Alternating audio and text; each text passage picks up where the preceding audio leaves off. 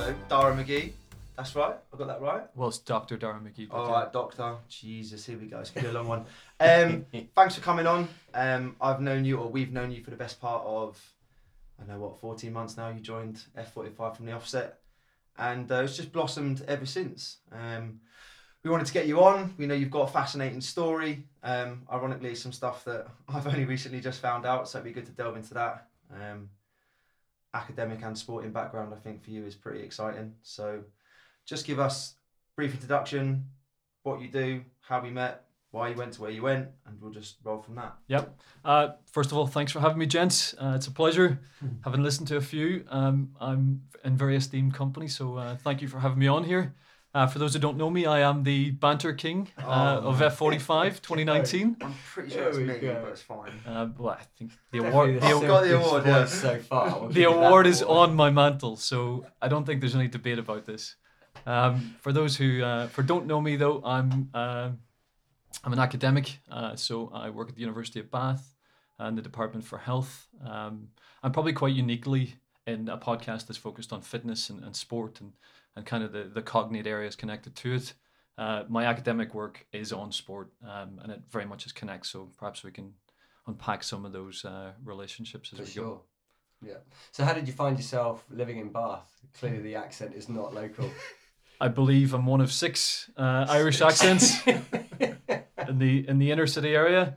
Uh, very proud to be there. Um, also very proud actually to live in Bath. But uh, my journey to Bath is probably uh, quite a, a long one. Um, you know, I left I left Donegal, uh, my beloved Donegal in, in northwest Ireland, uh, when I was uh, 21 uh, to do a master's at Loughborough University. Uh, five years over in Canada um, on scholarship, on football scholarship, and and when that came to an end, I suppose I was at that age where if it does, if you don't go pro, you have to make that decision. You have to get a real job, I guess. Um, and I was, I'm probably quite lucky in the sense that my sporting biography was matched by an academic one, um, thanks to uh, my mother who uh, made me do a degree at a time where I had no interest in doing one.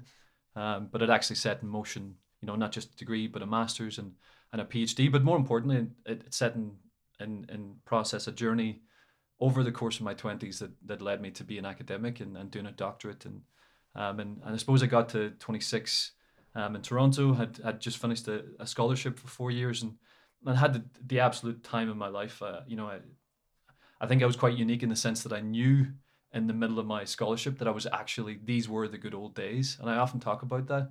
I knew that it, it didn't get much better than that. You know, you're traveling every weekend with the, with the boys. Um, and probably not having the pressure of, of a professional contract anymore. Um, and I got to probably uh, 26, 27, and the offer of a job at the University of Bath came up, and uh, it was yeah, it was probably time to make that transition. so from a sporting perspective, give us a, uh, a sense of the journey there. Uh, the sporting journey begins um, in the green fields of, of Donegal. Um, You can picture it now. yeah, you can. Uh, it is it is a gorgeous place to grow up. I grew up uh, very much in a farming community, and and there, I think one of the reasons that's important to who I am today is there was no pressure to play sport. I have a father who likes to hunt on the weekends. Uh, he's you know he's on the farm, but he has no personal interest in sport, and so there was never any pressure uh, to get involved. There was never it was very much your choice from the outset, you know, and and I suppose one of the things is when you grow up in the countryside, there's not that much else to do. Um, and I grew up in the era of kind of David Beckham, so Yeah. you know you had the curtains, you, you had to have the You had curtains. Oh, for sure. I, I Did you know? That'll be the uh, shot on Instagram when. Yeah, yeah, that's when it. We'll use that as goes the up. photo. I was tempted to do kind of a photo journey for you boys today, and it would definitely begin with curtains in teenage years. Curtains and acties, not a good look. Um, Works for some people. I was convinced I was David Beckham, but um, more importantly, I had the Predators, the Adidas Predators. Yeah, I had those. I tortured my parents every year for them. Um, but th- there was me and my cousin Stephen and, and just a couple of boys in the area who, you know, that's what you did after school. You got together and, and you played football. Um, that's right. You just kicked about in a way that probably kids don't do as much now. Um, there were less distractions, although probably the, the PlayStation kicked in after uh, after the early years, Early which Nintendo days. yeah, yeah. But I think my parents were actually quite good at just saying, you know, there's your two hours on your PlayStation, now get outside. Um, so played for the local teams, uh, very much off my own back. I realized that I was good at the game. I was kind of naturally fit, um, and probably just continued that into my early teenage years. Got a bit more serious about it. Um, you know, I hit that age probably 14, 15. Uh, I didn't have any trials over over in England, and, and boys around me did, um, and so I probably didn't see a pro journey, or I probably didn't at that age see the game being that important for me in forging a future. Um, about 14, 15, 16, where a lot of the other boys had alcohol and girls, Mm-hmm. and I was the oldest. Uh, I was the oldest in my an extended family, so I had no bad role models. I, I had nobody to teach me the, the bad things. Mhm. And so as the other boys found alcohol and girls, I was still hanging out with my football. Playing Yeah. footy. Exactly. Um, and so I actually started to do quite well. Um, 16, 17, uh, local club, semi-pro, or I suppose if you get paid, it's technically professional. Yeah. Um, so st- started to captain the county at, at that level, and then um, signed a contract with with Finn Harps first of all, and um, captained their 18, you know, 21 side, and I broke into the first team, um, and got very serious about it. Then I suppose um, it started to become central to who I was. I was kind of the teetotal, you know, no drinking. Okay. I was uh, fully committed and, and probably a bit too intense when I look back. I think if my personality was a bit more chilled, I think I would actually, I think I would have gone further. Um, because when I got a wee bit older, um, I think that's actually what clicked is I could relax and chill. And I think when you do, bit. yeah, that's right. I think when you're too intense, your ability, your your your technical ability doesn't get a chance to shine because you're so uptight about it. You put a lot of pressure on yourself. That's right. It's That's like right. the same in swimming. You've got some swimmers that are like live, breathe, sleep, everything swimming, social swimming, everything is just circles around that one sport. And then I just feel that's like so much pressure. I was complete opposite. It was like I turn up to training, I leave, I'll hang out with people that don't swim. You don't talk about swimming. That was one rule. And I feel like that was that for me was the key. It doesn't mean it works for everyone, but then just hearing you say it, it's like, do you not look back and think, if you could go back, would you be a little bit different? Not like girls and alcohol, but would you be a bit more like laid back, trying to enjoy it a little bit more? I think I would have liked to be. Um, I think you are who you are, though, and you know if I if I was good enough, I would have made it to England at that age. Sure. Um, but what's actually what happened to me was the boys who had gone, who I was competing against, had gone to England, and as they were arriving back, having spent four or five years on a scholarship and then not made not made it as a pro, um, we ended up intersecting in the the Irish Premier Division. Um, and, and we're playing alongside each other, and I saw a lot. I saw a lot of those boys come back kind of broken. You know, they'd been commodified for a couple of years. Yeah. They'd been institutionalized, training two or three times a day uh, living away from family at a, at a really kind of vulnerable time in, in your teenage years. Um, and I saw them become quite disillusioned with it as I was still kind of on an onward, you know, an upward trajectory. Um, that upward trajectory continued uh, for about two years till I got to about 19. Uh, things were going very well. I got called up to, to the Irish uh, under 21 team, uh, albeit minus the pros. So in the, the professionals over in England were not going to be part of the squad, they, they brought together basically the best of the rest in Ireland, um, which was still at that stage, you know, that's promising. Uh, Yeah. Things are going well. Um, then I probably made a bad move. I left Finn Harps where I was doing really well and in the first team and, and went to Derry City, which were a bigger club. Uh, they were playing in Europe at the time. Uh, they made the, the Europa League. They were playing against PSG, uh, Oh, wow. Gothenburg, and Sweden. And so that was like, okay, this is, a st- and they have so many players who, who after two years at the club, gone on to play in the Premier League, the, Okay. the Scottish Premier. Um, and I, yeah, the golden carrot was dangling, you know, and That must be a pretty tempting proposition. of course, of course. And you know, there's one thing. My dad hates football coaches more than anything, uh, and that's because they promise you the world when they need you. Yeah. Yeah. And- Selling the dream. That's right. And if he's heard me sit in that sitting room in our in our home, uh, talking to coaches once, he's heard it a hundred times, and it's always the big promises. And it's at that age, it's hard to if you're ambitious, course. it's hard to say no. I went um, very quickly. I realized that I was probably out of my depth. You had proper pros who were 26, 27. They were physically built, technically strong, and more importantly, they were just confident and and professionally structured in their mind. Um, so I was captain their under 21s, traveling with the first team, training with the first team every day, which was still a you know a massive experience. Um, but I quickly got disillusioned, and the offer of you know loans came, and and then you know okay right the trajectory's not it's not where it should be right now. I'm not breaking into this first team here. Um, and so I, I took a couple of loan offers, but then of course you're traveling, you're, you're 19, 20 years of age. Um, and I, I look back now and I'm just delighted that my mother made me do a degree Right. um, because I was doing my degree alongside it. And the irony people see now that I'm an academic and, and I'm the geek in the family. but the truth is, I was on academic probation for like 18 months because I was never there. I was never in lectures. You know, the name Dara McGee was always had a red X next to it in terms of attendance um, because I was probably either in the car or on a bus traveling probably six or seven hours to a game um, and didn't have time to attend lectures, but found the, the reality was on that bus I was sitting reading and, and very quickly finding a love for it. Um, and so I got to a point where I was 20 years of age. I just finished my degree in Belfast um, while traveling up and down uh, the motorway to, to Derry and, and trying to keep that going. And and the option of doing a master's and keeping football going at Loughborough came up. And everybody knows kind of the you know the the power of Loughborough as a platform. Uh, it was also a great place to continue kind of my academic trajectory and see if that was something I wanted. Um, and I thought, you know what, this is probably this is the perfect choice. Uh, so off I went to England. Um, I was disillusioned very quickly. Um, I didn't like football there at all. Basically, Loughborough's football program was a collection of young guys like me who were disillusioned and spat out of the system. Um, most of them actually worse than me because they'd come out of Premier League academies after six or seven years. And then looking for the next step to try and stay in the game. That's right. Uh, Right. Desperately trying to claw onto the dream, really. Um, whereas I quickly found over the course of that, it was only one year, but over the course of that one year, I gradually transitioned away from the game because I was so disillusioned. Um, I, you know, I, I started in the first team at Loughborough and I was training every day and, and they really liked me, but it was a downward trajectory fast. Mentally, I w- I wasn't there anymore. I wasn't enjoying my football because, of course, to, to me, it was a step down in my mind anyway. Um, and at the same time, I was loving the academic side and I realized, okay, I'm doing a master's now. Um, you know, nobody in my family had gone even to a master's at that point. I'm quite a working class rural background, you know, and and I thought maybe this is actually for me. And and uh, by the end of the year, I transitioned to the point where there were PhD offers, so offers to go and do a doctorate. Um, and I was willing to take offers that didn't involve football at all. So I'd reached the point where it was basically not for me anymore.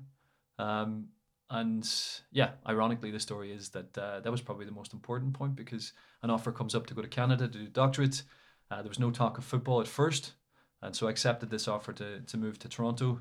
Uh, 22 years of age now, or 21 coming 22, and uh, so still very young. But I was very keen now, having kind of been totally committed to football for six or seven years.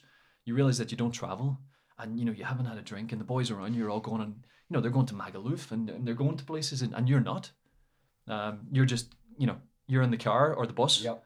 five days a week. Um, and so I accepted this. My parents again encouraged me to take this offer and, and head to Toronto. And um, was the best thing that ever happened to me, both in the sporting sense and an academic one, because before long, I realized that, uh, yeah, the two things can work together.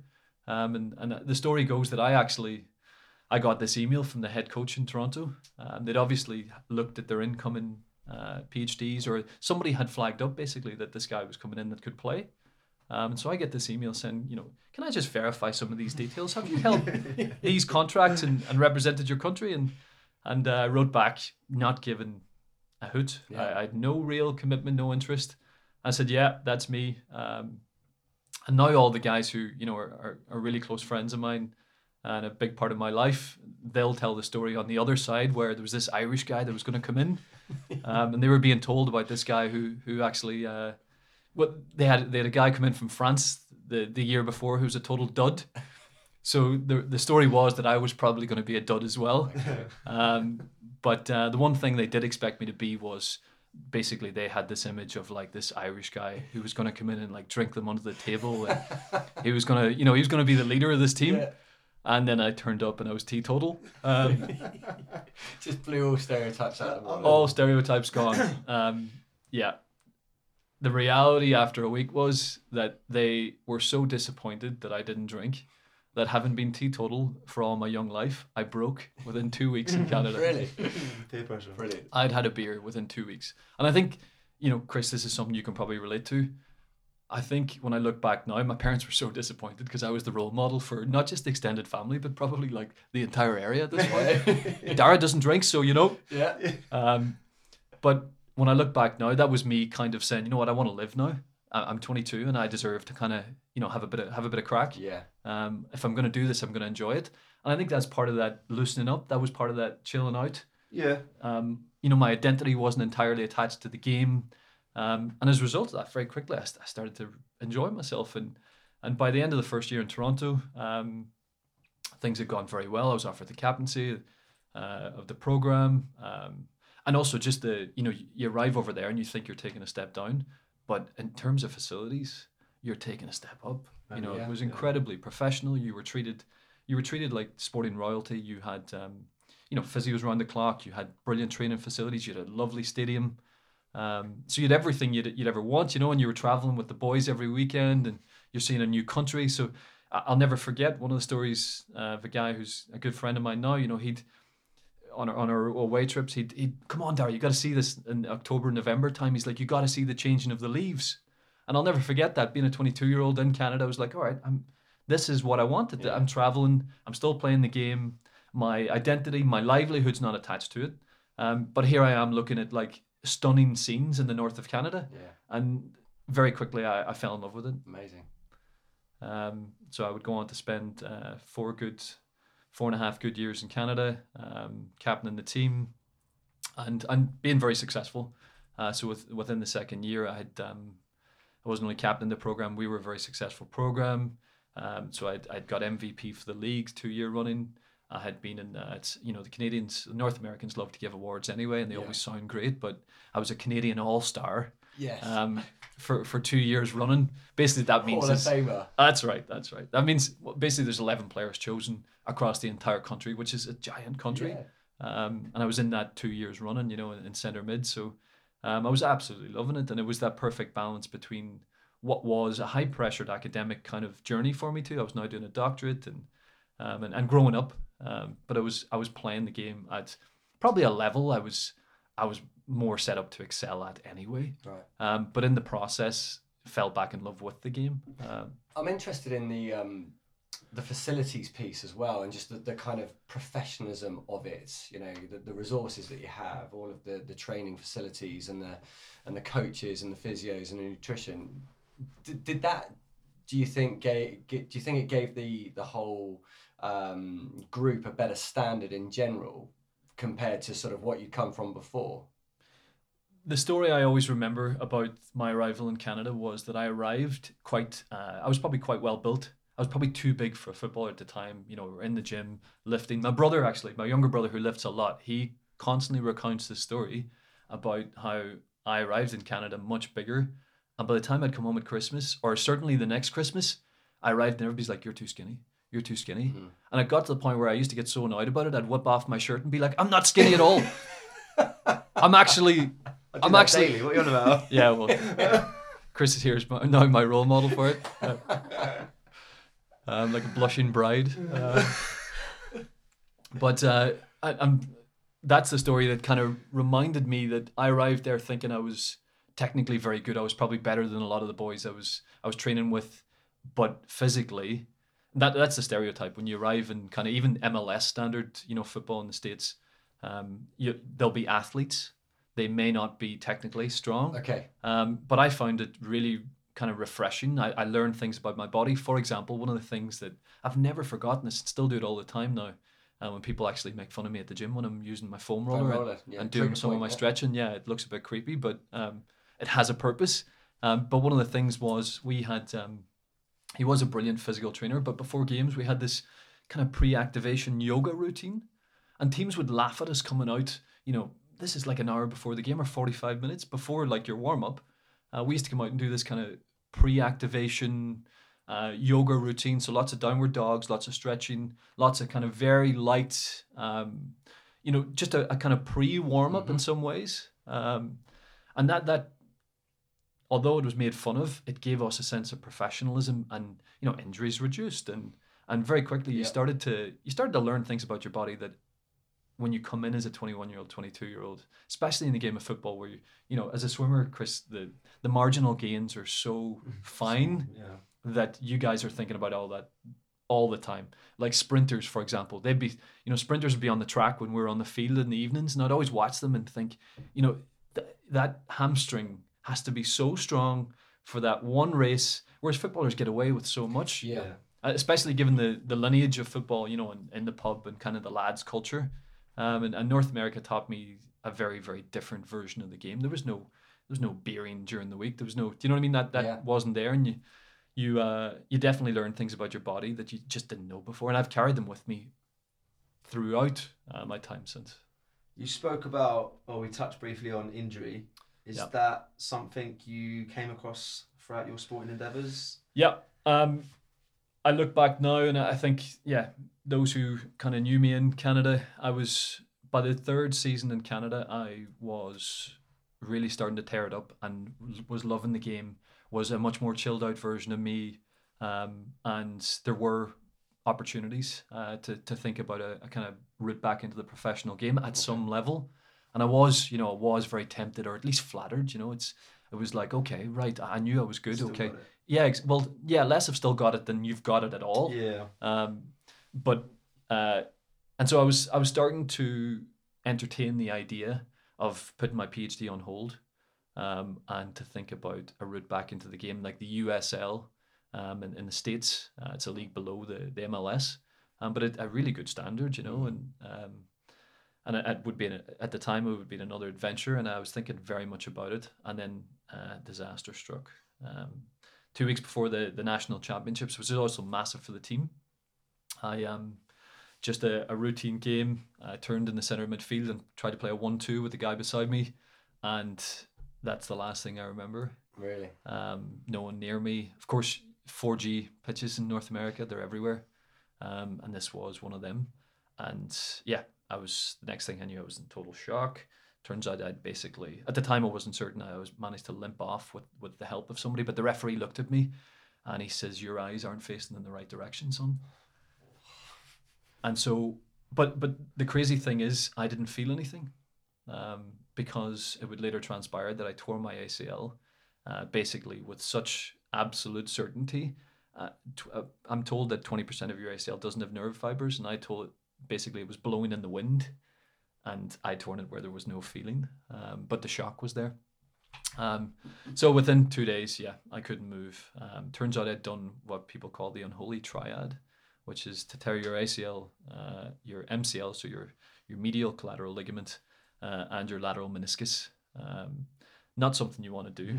Um, and I'll never I'll never forget being with uh, the surgeon. He's a really really well known surgeon. Uh, he's he's an academic at the, the University of Toronto uh, who had done the assessment and looked at the the MRIs and and he came into the room and there I am sitting in the bed and he goes, look, I'm I'm sorry, son, you've torn your ACL with 100% certainty. Your your your your career's over. Wow.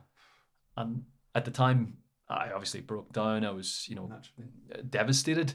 Turns out later he meant my varsity career. He didn't mean my football career, because he thought I had one year left of eligibility, and so he thought that he thought basically you won't play again this season, so you you won't play here at this university again. Um, turns out he just told me my life was about to end, and instead, um, we've we've laughed about it since, but um, it was a devastating thing at the time, um, and there was definitely some some rough times ahead. Um, one of the things that yeah I, I look back now and you know I also met my wife in Toronto and and the truth is I was 24 years of age and probably at a stage where I wasn't thinking about settling down.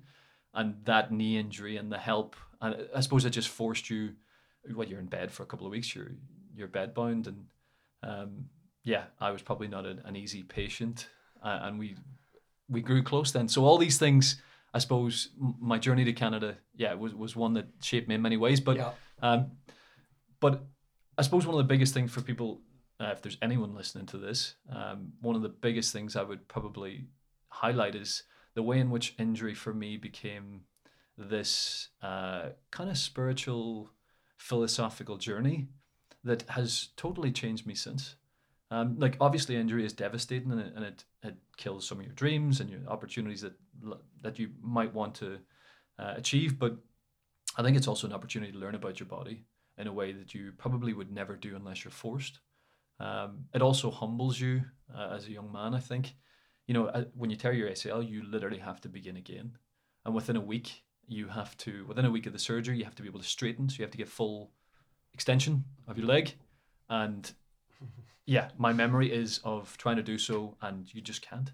And so you've got these therapists who are with you that are trying to help you straighten your leg. They've got electrotherapy pads on your quads, trying to get them to fire because you the muscle wastage kicks in. Um, and I remember them forcibly trying to straighten my leg, and there's tears running down your face. Yeah. You're not crying, but the pain is, is so intense. Um, and I, I think it it definitely in the early days it's difficult, but day by day, I think if you can think about, you know, I've heard many people on this podcast talk about discipline and routine and regimen and and that being kind of the key to their success. I think injury actually forces you to do so in a way that you you can't rush. You know, you literally have to take a day. I remember turning up at the gym uh, within a week or two, and and just you know, I was sitting there, sitting on one of the benches, and all I was there to do for the next thirty minutes was to tense my quad. I've been in the same boat. I ruptured my ATFL, like to clean off the bone, and I'm a swimmer, so it's like, or was a swimmer, so that's, you know, we don't have the same sort of impact, or it's pretty low risk other than drowning, but you know, you can usually swim. Um, but yeah, ruptured my ATFL, and then like after, like you said, not quite the same, but obviously breaking through the scar tissue and just trying to get it moving, flexion, all that sort of stuff. Then you go to the gym two weeks in, and everyone's there, and it's like you just want to get back into it. But I was there, I was sat in the corner, I got my TheraBand timed around my foot, and I'm just moving my foot, plantar flexion, dorsiflexion, just all of that sort of stuff. And it's it's demoralizing, but it's one of those things. It's like I wanted to get back to it. It wasn't career ending for me, but it was like it's a long ass journey. Just of con- and it can it never stops as well. I want that ligament's gone. I don't have that ligament anymore, which is why I have so many problems rolling my ankles now, like just walking back from the shops. But um, it is it, it, it teaches you certain things, and it's uh, it's very much like you said. One door shuts, another one opens. Like you've you know you met your wife, came back, and you are where you are today. So On that road to recovery piece, I'm really interested to hear both your views on this because even quite often, actually, when you are a bit of an amateur enthusiast, you know, you might pull something or whatever, or you, you go and see a physio or an osteopath or a chiropractor, whatever it may be, and you'll get that physio kind of advice. But I can tell you from personal experience to actually commit to the physio regime, even though you might be sat on the sofa for three hours a night and all you need to be doing is kind of rolling out, you don't do it No. no. right? And so, what what's the mental piece around committing to recovery? Because I've I've chatted to a lot of people about this, friends of mine that we just you know we just run or we just cycle, Yeah. and the discipline to actually do the exercises you're prescribed for a three, four, five week period. It's really difficult. You just, for whatever reason, I think it there's depends what's on plenty the of hours in the day to do it, but you just don't do it. It, it depends what's on the line. I think. I think I speak for both of us. Like it's for me, it was. Because it's the career. So It, it was right. like I was like I wasn't done. I only I still another Olympic cycle to go, and it was like there are days when you don't want to do it. But I'm like, if I want to get back to anywhere or be competitive again or keep doing this at top level, then well, I have to do this. Your proprioceptive work just to make everything else stronger because you're now missing a ligament is that's your drive really. I mean, some people I suppose do skip it, but then that's when you find yourself doing the same thing again. Like you want to get back on the pitch, you know, and it's high, you know, turning on point and all of that sort of stuff. If you haven't strengthened what you've got around it, then you'll just you'll do it again mm. and again and again. So it's you kind of have to take ownership, I suppose. But You do. It really depends what's on the line. I, think in and you go through a stage of, of grief first of all. Why did this happen to me? I didn't deserve this to happen to me. You know, I was doing everything right, and you come through that then, and you start to think with a bit more clarity, and then it's like, okay, why, why do I want to come back? What is on the line? For me, though, I have to say I had a scholarship on the line, and very quickly the the head of uh, University of Toronto's athletic program basically said, "Look, your your your scholarship is staying where it is. Don't you worry about that. That will be there when you're when you're back on the field." In and I remember she put a date on it, and I was like, "Okay, right. Well, she thinks I'm coming back. Okay." Um, and it's the people around you then that are really really important. I was extremely lucky in the sense that, for example, the, those listening to this who will know what a Game Ready is. I don't know if you use those, Chris, but you know, a seriously expensive bit of kit.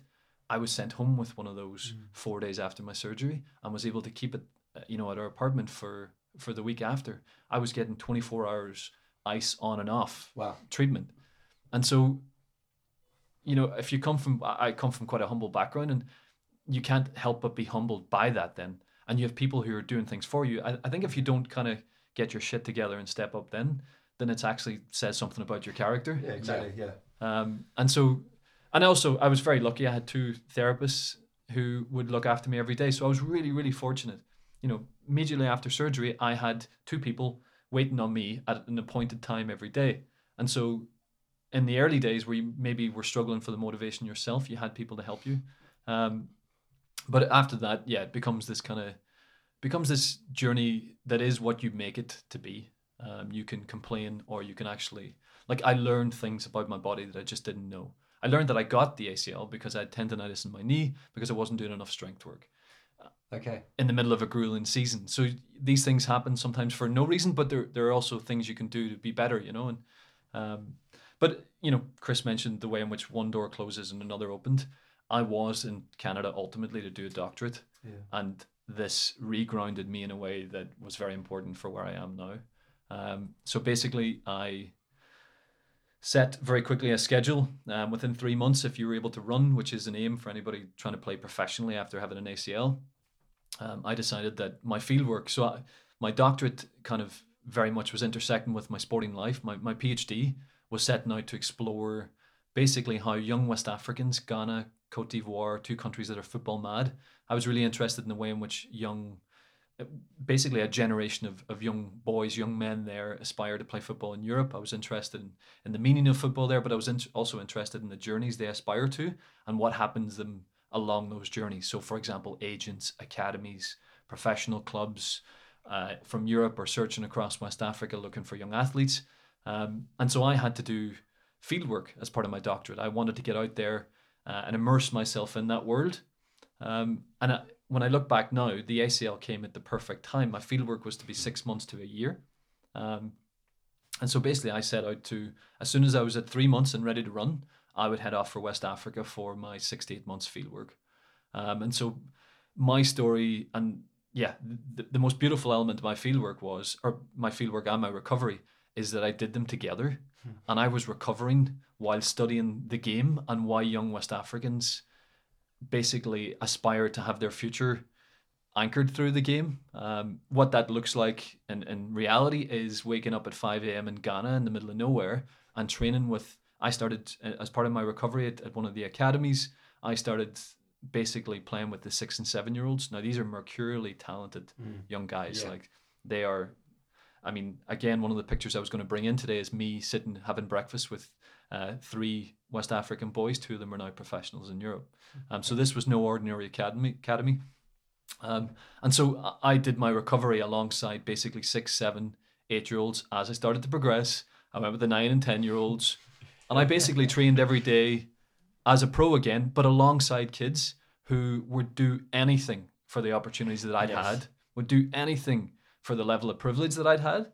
And so here I was with like very little by way of equipment. Like, you know, there wasn't a, a great gym or there wasn't the, the, the facilities I had back in Toronto. But now I had this kind of galvanizing sense of perspective about how lucky I was. That's an incredible paradigm, isn't it? It's ridiculous. It's mad. It is genuinely transformational when you wake up at 5 a.m., you know, and, and you have these kids who are already out there stretching, ready to go. And you're like, well, why am I not? Um, and so it became, yeah, my six months in West Africa became this kind of recovery journey. I sent back reports to the university in Toronto to say, look, you know, things are going well. Uh, there was a physio at the academy. I remember doing, you know, one of the big things about an ACL recovery is starting to jump and to to to plant and to get used to the idea of planting and turning, which you know you can't play the game of football without turning. And one of the nightmares that I would have post injury was the idea of turning and you, my knee turning to ash. So I'd wake up, sweats in the middle of the night. Um, this is the kind of that's the psychology of injury Yeah. that nobody talks about. Is is the way it, it takes on these kind of strange manifestations in your dreams. Was there any support in the rehab cycle for the mental aspect of it? Uh, probably not formalized. I think you probably have to request that. But I think, you know, the informal support through therapists, etc., is, is really good anyway. Um, and yeah, I, I couldn't have wished for any more than that. You know, Sure. Um, although I, I do remember, and I think it's still out there on the internet somewhere. Uh, I did start a blog in the early days of my injury, and it is cringeworthy to read now. I am the most emotionally available young man in the history of young men. Let's get a link to that. uh, yeah. Up on the. Uh, That'll be in the on show social notes. One of them is basically this narrative about me turning up to the stadium the first night uh, f- to watch the boys play in crutches. You know, coming along, still probably high on painkillers. Yeah. Yeah, it's it's cringeworthy stuff. But you know what? That's what it's cringeworthy when you look back after from a position of certainty and stability. But at the time, you're not stable, and you know it. The more you understand, the more I think elite sport understands about that and, and helps to support is such an important thing. Um, the to cut a long story short on injury, I came back uh, from West Africa at the end of my field work. I arrived back on the first day of preseason, and you know the, the the head coach is like, right, you know we've got a special program for you. You know, you a couple of weeks now we'll we'll gradually integrate you, and he he's a man I, I very much respect. Um, and he did this thing first thing on preseason. First thing you would do on, on the first morning of preseason was a twelve minute run around the track, and you had to hit the eight laps. So you've got all the guys, all the trialists. Doesn't matter who you are, whether you're the captain, whether you're you know hot shit. You are on that line, 20, 30 of you, and off you go when the whistle goes, and you're going for twelve minutes. How far can you get? And it was nothing to do with the fitness. It was everything to do with character. And I remember saying to him walking into the change room that morning, and he was probably treating me a bit fragile, you know. Um, and I said, no, no, I'm, I'll be on the line in 15 minutes. And that was the only way you could do it. You had Yeah. to, you had to decide, because you were coming back in as captain, and if people see you as kind of, you know, he's fragile, he's he's kind of done. You know, I I, I grew up in an era of Roy Keane, and uh, I think yeah, you got to be on that line, and you Yeah. got to have a go. You know, Yeah. and after yeah, I nailed the fitness test, and and nobody looked at you after that as Yeah. as injured. Yeah. All of a sudden, you'd made that transition back to being who you were before. authority down. That exactly, you Yeah, have to you're back. absolutely, and that's that's where you know you can take sports important to your life, but you can take moments like that into your working life, into your life generally. Um, it's you have to step up and, and kind of show your character.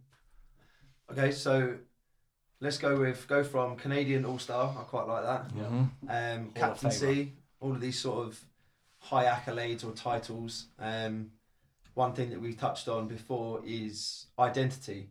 Um, something I had to battle with going through my retirement, and obviously something that you moving to this country, moving to Bath, um, maybe not directly the same, but obviously something that you've had to re-establish in a new a new city. So let's. I think that's something interesting that people will, uh, will value. So Yeah. what's your take? Um, my take is well, my experience is that uh, I basically reached the end of my scholarship in, in Canada and, and was coming to the end of my doctorate. Um, and it was like, okay, I'm, I'm 27 now. Uh, I, I realized that I had literally lived out the good old days in terms of football. I, I genuinely was delighted with the experience I had. I made friends for life. Uh, when, when money was taken off the table in Toronto, like when your livelihood is not attached to the game, but you're in you're still in a program that's playing at a high level and you're together with the boys all the time it's the perfect balance that is i think where sport is at its sweet spot where you're not it's not dog eat dog and so you can genuinely have relationships with the guy beside you rather than him being your competitor that ultimately is is on a higher wage than you and hence you know what i mean Yeah. um, and I'd, I'd, I'd been delighted with that. And, and so um, finished the doctorate and was like, okay, it's time to transition to uh, being a full on geek now. Um, you know, I'm Dr. Dara now and was Dr. like- Dara. got to go out and make my way as Dr. Dara instead of, um, instead of kind of Dara. Hall of Famer. But there's no Hall of Famer. But, um, um, but uh, yeah, so moved to Bath, and I suppose one of the things I've, I've mentioned to Chris before is, you know, you arrive in Bath and you, you arrive at the university, which is such a different. I'd always kept these two elements in my life completely separate: the sporting kind of self, the the individual I was as an athlete and as a captain of of a group of young men, and then the academic me. The academic world is so different. Uh, it was a world that immediately kind of aged me, it matured me uh, when I was in that kind of space, and I probably was a bit more immature and a, a bit more hyper masculine uh, in this in the sporting sphere. Um, and when I arrived in Bath, all I had was the academic side, um, and I, I think it's quite difficult when you arrive into a city and you are known as you know being the captain of the team. You aren't your sporting identity was central to who you thought you were, if not if not who others think you are. Um, not that that comes with ego, not that that with that you know it's not about it's not about ego at all. Um, it's about your sense of self and, and your the stability of who th- you think you are. You know, we generally humans thrive when they have a stable sense of self, when they when they are happy in who they are, and and and I mean, I suppose people recognize that and, and value that. Um, and one of the probably the the struggles I had when I arrived in Bath was okay. There's a fitness scene here. I was plunged into an academic job probably a wee bit early, and so I had to kind of run instead of crawl uh, in my academic life. Yeah. Um, had to publish quickly. I had to apply for grants.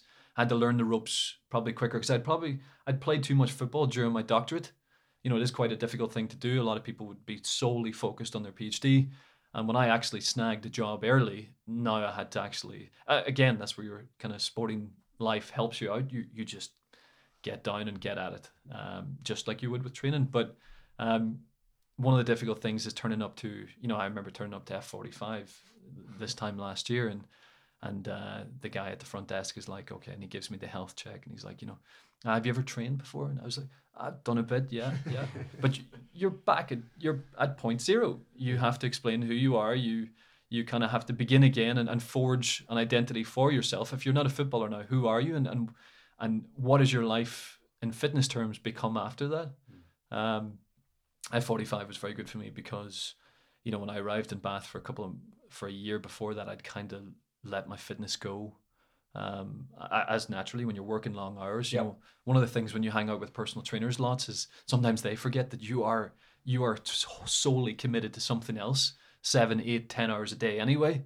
Um, and your your gym time is like your precious escape. This is a choice. Yeah. yeah at the end of the day and um and, and so that was a, a a big transition to kind of finding finding what you who you want to be and i remember arriving in my body fat was probably you know 16% 18% which to your average member of the public is completely fine but to you it was like oh i'm in a slump here Mm. um, this is probably the highest been it's probably the highest been in my in my you know since you're a kid Yeah. um, It's relative, isn't it? it is, of course. yeah. It is, of course. Um, and I remember just over those first couple of weeks, you know, just grinding it out It and and yeah, just grinding it out and, and not paying any attention to anybody and, and fa- gradually, you know, you're not enjoying it. You don't enjoy HIIT training in, in the early days anyway because it is you're what you're breathing out of your ass Yeah. uh, and can't think straight most of the time. Um, but gradually over the weeks, you start to refine who you are yeah. and within a couple of weeks something clicks in you if you are a competitive person who who knows who knows what it's like to be fit and knows what it's like to kind of push through not the pain barrier but that pain pleasure crazy place that fitness takes you to when you're when you're at the cutting edge of it and Yeah. when you're approaching exhaustion. Um, i think i started to find that again and that becomes i don't like the word drug but it becomes it, it does become highly addictive yeah. Um, and you start to refine elements of who you are in that you know and and you know you bring a look i, I found that yeah um, you bring all the the knowledge you have with you and because head training can of course be quite bad for you if you if you overdo it, it becomes quite attritional and your body breaks you down um, but bringing all the stretching and, and knowledge of how to lift as well um, you, you gradually find yourself and i suppose uh, if your professional life is going well you're, you're okay with the identity that you've lost as an athlete but i think you know you look at a lot of ex-athletes and it it's well it is it's something we talk a wee bit more now about but the the mental toll Mm. of exiting what is an institutionalized way of life like you are you know chris has talked about the the way in which you're first thing in the morning you're training last thing at night you're either eating or thinking or stretching or your life in other words is just entirely channeled to being the best you can be as an athlete um, it's quite hard when you have to realign who you are to training for two hours a day or an hour and a half in the evening Yeah, that, that transition out is, is something we, we spend a lot of time kind of uh, talking about. And there's some really high profile kind of car crashes, let's say, Yeah. um, of people that have come out of the sporting arena. But what, what's your thoughts on, on people that you've known, how they've sort of handled it, the support network that's out there? Obviously, there's a lot that needs to be done just in oneself and your mental strength there. I don't know. That's uh, it's obviously something that's talked about a lot, and um, I know Dara's talks about it as well. Um, but transition obviously is is hard for anyone, I think. And again, for me, it, it for me it just came down to identity and like I had a good support system in play, and and swimming swimming wasn't the biggest sport. Like it's not. Even though you talk about your support team, you have um, physios and soft tissue and therapists and all that sort of stuff. It's like to get that in swimming, you had to be like top 20 in the world. Yeah. So I had that around me and it was good, but then I still feel like one of the hardest parts, and obviously you read a lot about it today, it's um, something that's highly spoken about, um, is the support you get after that transition or after retirement. And I think a lot of companies or governing bodies or and I'm not criticizing anyone, but other than like my own sport, there was no checkup, there was no follow on, there was no not even like oh hey a year later how's things? How's how's work? How's the transition been, um, and I can see how people fall into like that really dark place and how it gets really tough. Um, I fell in it myself, but I feel like I had enough support around me and a strong enough character that learned from it, learned a, a lot about myself like you would through injury, um, overcome it, and now thriving in what I do outside. But obviously, it's sad to see so many other people going through it. You know, I've had friends that have gone through it, and I don't think unless you've been there yourself, it's really hard to appreciate how losing that identity feels. So, is it your opinion that the system, so to speak, really could benefit the tra- the almost like exit surveys, as we would we would sort of say in our kind of industries, where you know you it's not that you want to know what's gone wrong necessarily because in your sport you know you're, you're leaving probably for a reason but they could be preparing people for that transition Thing, and yeah. also i think help people maybe whether it's saved during you know the professional very short window of being a professional when the money's coming in versus the transition when you've then got to find the job. There's there's there's finances there's um, Yeah, education there's yeah there's so many elements that when you're young and we always talk about how do you put an old head on young shoulders? Yeah. Maybe education actually would help by learning from those people that have come out and clearly it's not going to help necessarily you guys but it would help the next generation that are coming there, through there is stuff in place. Right. They're like they're, they are hundred percent ticking boxes. We have performance lifestyle advisors, people that you know, Alex Bailey. All credit to him. He helped me write. You know, I, at twenty eight, they're like, you need to write a CV. I'm like, well, I've only ever swum. i never i've never worked a day in my life. Yeah. And they're like, okay, well, it's like, you need some USPs. I'm like, what's a USP? Mm-hmm. Like, honestly, so to sit there week on week, go over drafts and just try and pull something together that when I sit back and read my first ever CV, I'm like, I'm like, shit, like I actually, actually sounds pretty cool. I'm like, that's not me, but you know, I was securing my own sponsorship deals without an agent with Ford and Adidas, and you know, being a humble person, ironically, is giving yourself credit where it's it's due. And like, I would never think I could write, make myself sound like that on a bit of paper as a CV. But there are things in place. It's just I think sometimes it's so the larger larger organisations can tick a box to say that they do do it. Because at the end of the day, I understand that I or Dara, you're a commodity for a larger organisation, so they get bonuses for the medals that I bring to the table. And as soon as I stop bringing medals to the table, I am actually just costing them money to be in a system. So I understand it from a business standpoint, but then I'm like, if I've dedicated 12 years of my life to representing the country, let- at least check up. Just be like, oh, how are things doing? Or like, actually, like, do you want to come in and like talk to some of the uh, like the up like grassroots or kids coming up, being like, talk about your transition because it's it's almost like a taboo subject. No one talks about it unless you're outspoken and all of these athletes are now speaking up and it's in the newspaper. It's like, why don't the governing bodies get representatives from their sport in to go? This transition was tough. This is how I think we can do better at it. See, when I think about business and how relevant this is, you don't want to lose that institutional knowledge. So you get consultants or you people that have learned it and been successful and added the value to the company at the time. Then they either go and sell that skill set to other companies that want to learn from where you were. Why would, when there's such a heavy investment, and let's not forget, particularly in your sport, when that money's coming from things like national lottery and stuff like that, to be able to reinvest that because that there is a value to that knowledge right and that expertise is- so to lose it out of the end of the system seems to me this is what pissed me off the most. Is like I was then sat there talking to, I mean they did well, but like I went through a load of performance lifestyle advisors, trying to understand my story, and I'm like, you've you don't you have no idea what I'm going through now, and as much as I appreciate you're trying to help, you have no idea how I feel. You don't you don't understand what I'm going through, and you don't appreciate how hard this is. Whereas you could, like you said, keep people like myself or Dara in the institution giving back to the community okay? You then you're making a bit of money because you're paid for your appearance so great you're helping a former athlete out. But then it's also just like credible knowledge that you can't get unless you've been through it yourself. Like when i do my swim clinics and swim camps i'm talking to these kids or like the parents are like how was the transition? And i'm like i can sit here be open and honest about it. i'm not gonna i'm not gonna lie i'm not gonna sugarcoat it and be like oh it's amazing. I landed on my feet like it was dark it was hard but i'm a better person for it sure and then maybe people would be more prepared or prepare their kids or someone will listen and just take just take credit for it and just just help people going through it because it's not easy and you can see where people get it really really wrong so Yeah, there's also no comparison between me and, and, and Chris. Um, you do have commercial value. It's just, I suppose, sometimes we forget that sport is one of the few institutions on earth where you literally buy and sell human yeah ability. Like human, your technical or your physical ability is actually up for sale. Something that's traded and exchanged. That legally, there's no other industry comparable. Um, but there's also sport like the military. The skill set is so extraordinary and intensely unique to, to where you've been. And the, I think the military is probably a good example because you also see, you know, ex-soldiers spat out the other end yeah. and they've, they've literally put their lives on the line in support of the nation in times of war or whatever.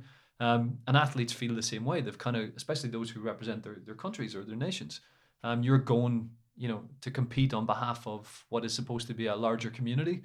Um, but ultimately, your commercial value is only is only did you get a medal that was it what's the bonus how much bonus do i get like that was that was that was what we were seen as you had a medal target if you hit that medal target all the coaches and the, the big dogs get a massive payout like that was just as soon as you stop hitting those Yeah, and you do see, you know, swimming's probably quite unique. Football obviously is incredibly commercialized now at the, the highest level, and you've actually gone almost the other way, where you have athletes themselves, individuals. So think of the Paul Pogba's of the world.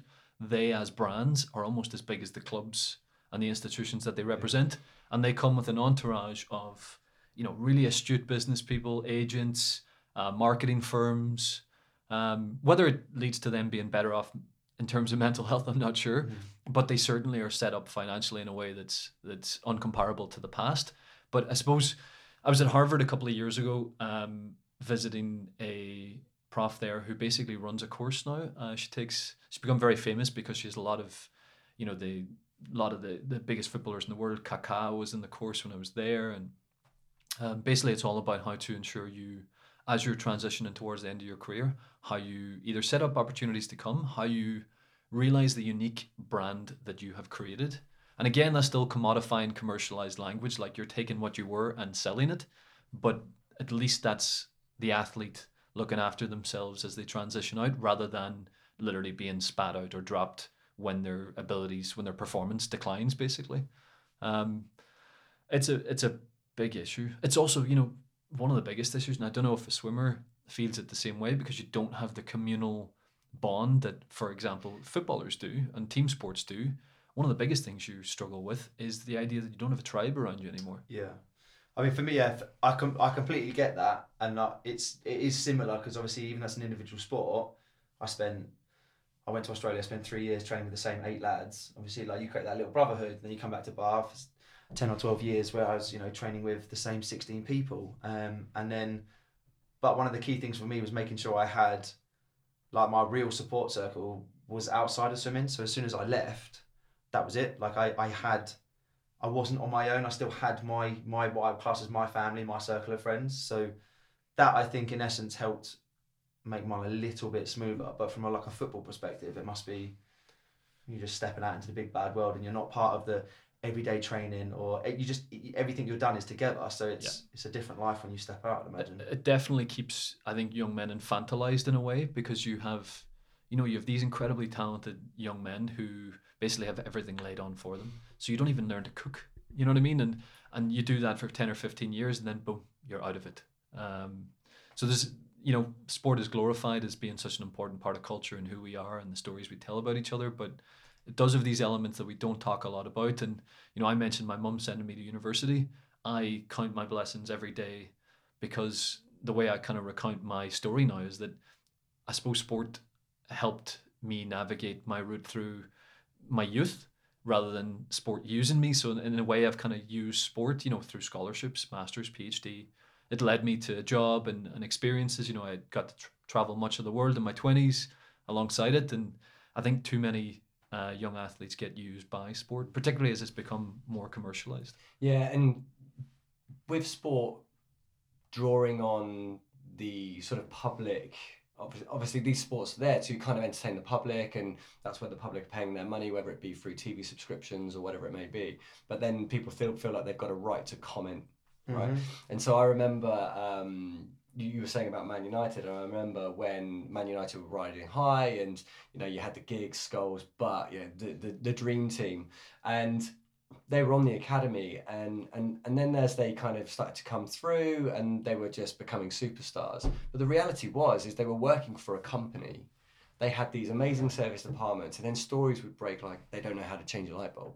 Well because they don't have to Mm. like, if you work in industry or you work in a company, you have facilities teams that do that for you. You turn up, the coffee's there. You don't buy, you, and uh, and it's a real. Um, I can imagine that just even the simple transition into real life for for people must just be a huge um, uh, kind of right angle shift, which most people just don't have to deal with. You figure stuff out, but they these people don't necessarily get that option. Yeah, No, I suppose it's very dependent on sport. I suppose like as swimmers, like we were taught to cook for ourselves, how to eat well. Like, obviously, I moved away from home at fifteen, so um, when like boarding school was out, it was like oh, you know, mum or dad cook for me, so we have someone come in or um, basically like a nanny, a sports nanny, and she teaches us how to cook, and we do our own washing, and so you're taught to grow up really fast. But obviously, is we're not in the same sort of privileged, luxurious world that you know if I was if I was the equivalent talent that I was in swimming in football, I'd be a multimillionaire. Yeah. So I'm sure my lifestyle would have been very different, and I would have come out with, oh, well, how do you change a light bulb, or how do I turn the oven on? Like I, I get it, but in swimming, it's not something we we we struggled with.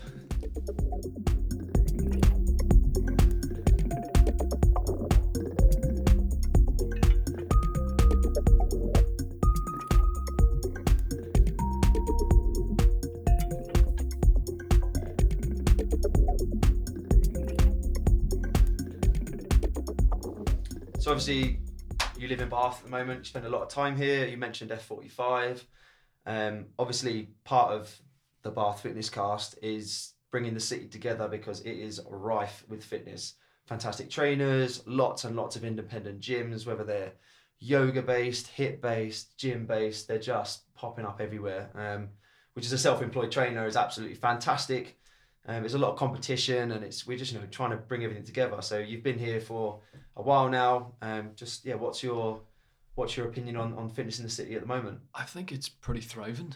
Um, you know, I've heard you, Matt, talk about the fact that, you know, a couple of years ago, the gyms were probably competing for what was a really small uh, demographic of people who were enthused by fitness and, and were there to kind of be got.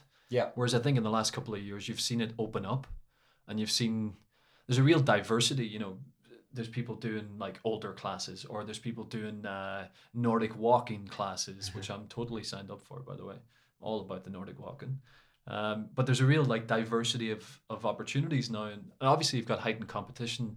Fly, Tonic, F45, just three that come to mind right away that do similar but unique things, um, and are probably more in the intense side of the, the industry. But um, you can tell it's thriving, but it's also the competition's there, but it is also really social. Mm. And one of the things that I think is a quirk of Bath being so small is that many of the trainers work at at, at a lot of them. You know, Chris, Andy, Nat, etc., etc.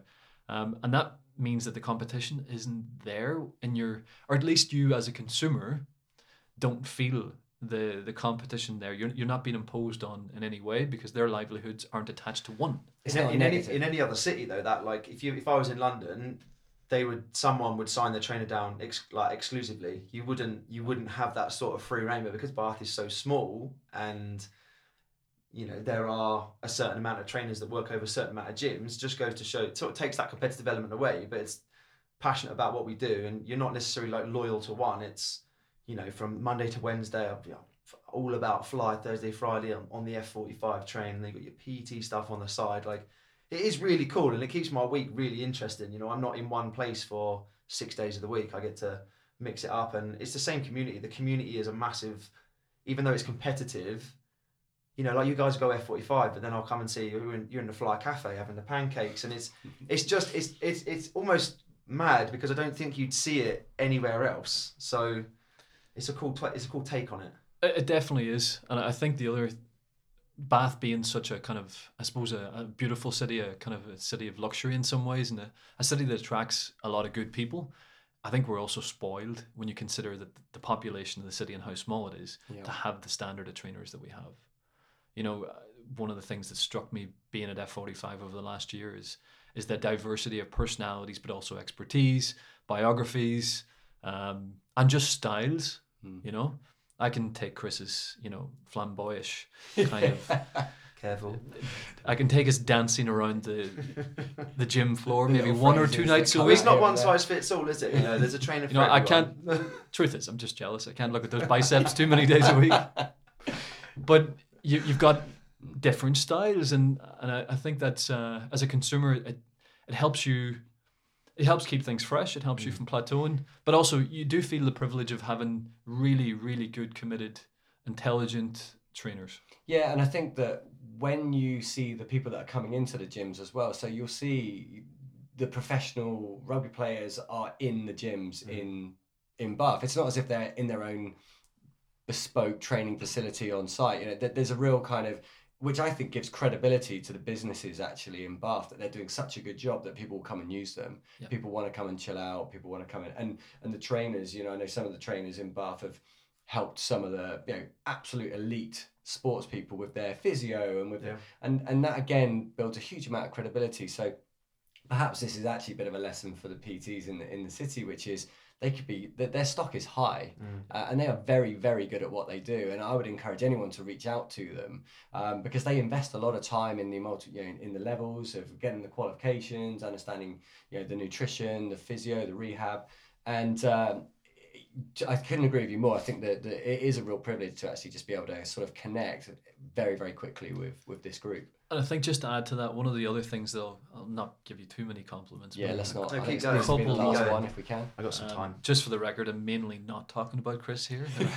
so many great trainers.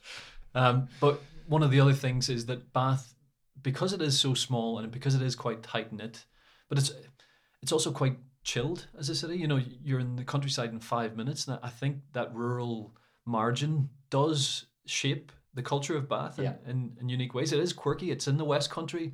You know, you're five minutes out of Bath, and you've got some colorful characters. And I think that also helps make it helps helps ground some of the trainers because you know we live in a kind of social media obsessed Instagram aesthetic Mm. where personal trainers have to I suppose provide glossy pictures of their latest transformation or you know we live in yep he's currently flexing for the record uh, hope we got a picture of that um, but we live in a quite a, a that can be quite shallow and it can be quite superficial. And I think one of the things about Bath is whether it's the likes of Chris, Nat, Andy, uh, there's so many people I could actually name. Yeah. They're quite authentic, you know, and, and I think that's really really important. Even the socials that gyms will do, or just meet them in the street. There's there's less of that kind of corporate, perhaps edge that maybe some of the London gyms have, where they're kind of competing for clients and Churn them in, churn them out. Yeah. that's it. There's a really nice social dimension that sometimes isn't talked about, and I think that is a quirk of Bath. Well, I think you can flip it though. Like you're saying from like a, a member perspective and, and working with the PTs is sick, but then you look at it from our perspective and it's like, you know, even part of this podcast. Obviously, I'd met you guys before this this was even a thing, but the stories that come out, like that, I guarantee, ninety percent of who you train with have no idea about you know Canadian All Star. You know, Yeah. there's Yeah. there's lots of things that honestly I found it so interesting. Just sat here and then some of the people we got lined up, and it's just it, it flips both ways. You know, you, we've got some sick trainers out there with some great stories, great backgrounds, and it, it works both ways. There's some incredible members out there that um, we're also given the opportunity to, to, to share their fantastic stories, I suppose. So And one of the things I've heard you guys talk about is kind of uh, the cycles that a lot of people go in, like Bath as well set up, because the gyms do have their unique kind of selling points, and you know F45 is incredibly intense, the HIIT training model, and and uh, it can get you very fit very quick, and you know you can really bring your body fat down and add muscle, etc., etc. But over time you may transition, much like you have, Matt, Yeah. to thinking, okay, well my issue is that I can't put weight on, and I'm actually very similar to you. You know, I, again I went home Christmas this year, and they're like, you're gaunt again. Yeah. I was like, "Whoop, top off again. shirt off. Take that, da. um, but and, and I think there is that nice diversity of options Yeah. that you've got, you know, and and uh, that that again is is is a really nice feature of it. I think. Yeah, so I guess a little plug for, for the show. We, we've been, when we started this, I guess we're now, this is probably going to be episode six if it, if it goes out as we expect. And we've been completely bowled over by the feedback that we've got. Um, and, and, and honestly, when we first started this, we thought, ah, if a couple of hundred people listen to Yeah. the show, you know, from the city and it promotes a bit of what the guys and girls do in Bath, then that'll be fantastic. And we've had listeners from all over the world. It's- Literally. I mean, it's blown our minds. Canadian Yeah. Canadian market is open. Ca- Yeah. Canada, Canada is up Plug there. Yeah, it's definitely up there in terms of one of the biggest listening bases as well. Um, but we've had we've had Chechnya, Cape Verde, we've had Barbados, Thailand, um, Australia, Australia, Poland. New Zealand, uh, a lot across Europe as well, Denmark, Belgium. So we were really surprised, and and um, and so I guess a bit of a plug to the city. You know, uh, Fly started doing tourist passes now um, for for people that come into the city because the hotels don't necessarily have great gyms because they're a little you know they're listed buildings and and uh, I think that's a great innovation by by Fly to do those those tourist pass. So you know if you're in town, you can uh, again reach out to us and we'll put you in touch with them Yes, or with the trainers. Um, but the idea is that hopefully this actually brings some tourism into the to the city as well. And when people are here, it's it's not just a, a weekend blowout. It's come train, get to know the vibe of the city, go out and check out the nice restaurants, uh, walk around the, the the circus, and yeah, it's just a great place to be, right? That's right, and that's what people want now. You know that just that option of a, a tourism pass or a tourist pass. It's that's humanizing the fitness industry in a way that the fitness industry isn't always. Like it can be incredibly intimidating for people to come in. You know, I'm always conscious at F45 where we have people coming in who perhaps have struggled, might perhaps are a bit older, uh, perhaps a, a young woman comes in and and it's helping to humanize the industry in important ways and make it more inclusive, more acceptable. Um, but also, yeah, I mean, make Bath a, a kind of fitness destination. The city is so well set up for that. Yeah. And I think probably one of the things that the gyms could do better right now is make use of the hinterland, the, the geography around Bath. You know, Yeah. whether it's the Jacob's Ladder, whether it's you know the the, the skyline. There is such a diversity of options to actually navigate the city itself in, in fitness terms. Yeah. Um, yeah, we're spoiled. It's great. So the final question has to be, as ever, about music. This is going to be fascinating. This, this, and I know we've dropped this one right on you as well. So, musical taste, go-to training. What, what, what what's it? What's on the, uh, what's on the headphones? Look, since I've been 16, it's remained the same. It's Boyzone for warm up, bit of Westlife to ease me in, The full back catalogue of Ireland. He's being serious, by the way. and U2 when things really get going. well, you heard it here first, guys. Um, on that note, Yeah. let's uh, wrap up the episode. Dara, thank you so much for coming on. It was an absolute pleasure. Um, I've uh, listened, and there's so many similarities in our journey, and I know Matt shares some similarities in your fitness journey. Um, hopefully, you listeners will absolutely love it, like we have. And again, if you want to reach out, or have any questions, please just slide into DMs. And uh, yeah, till next time. Pleasure. Thanks for having me, guys. Thanks.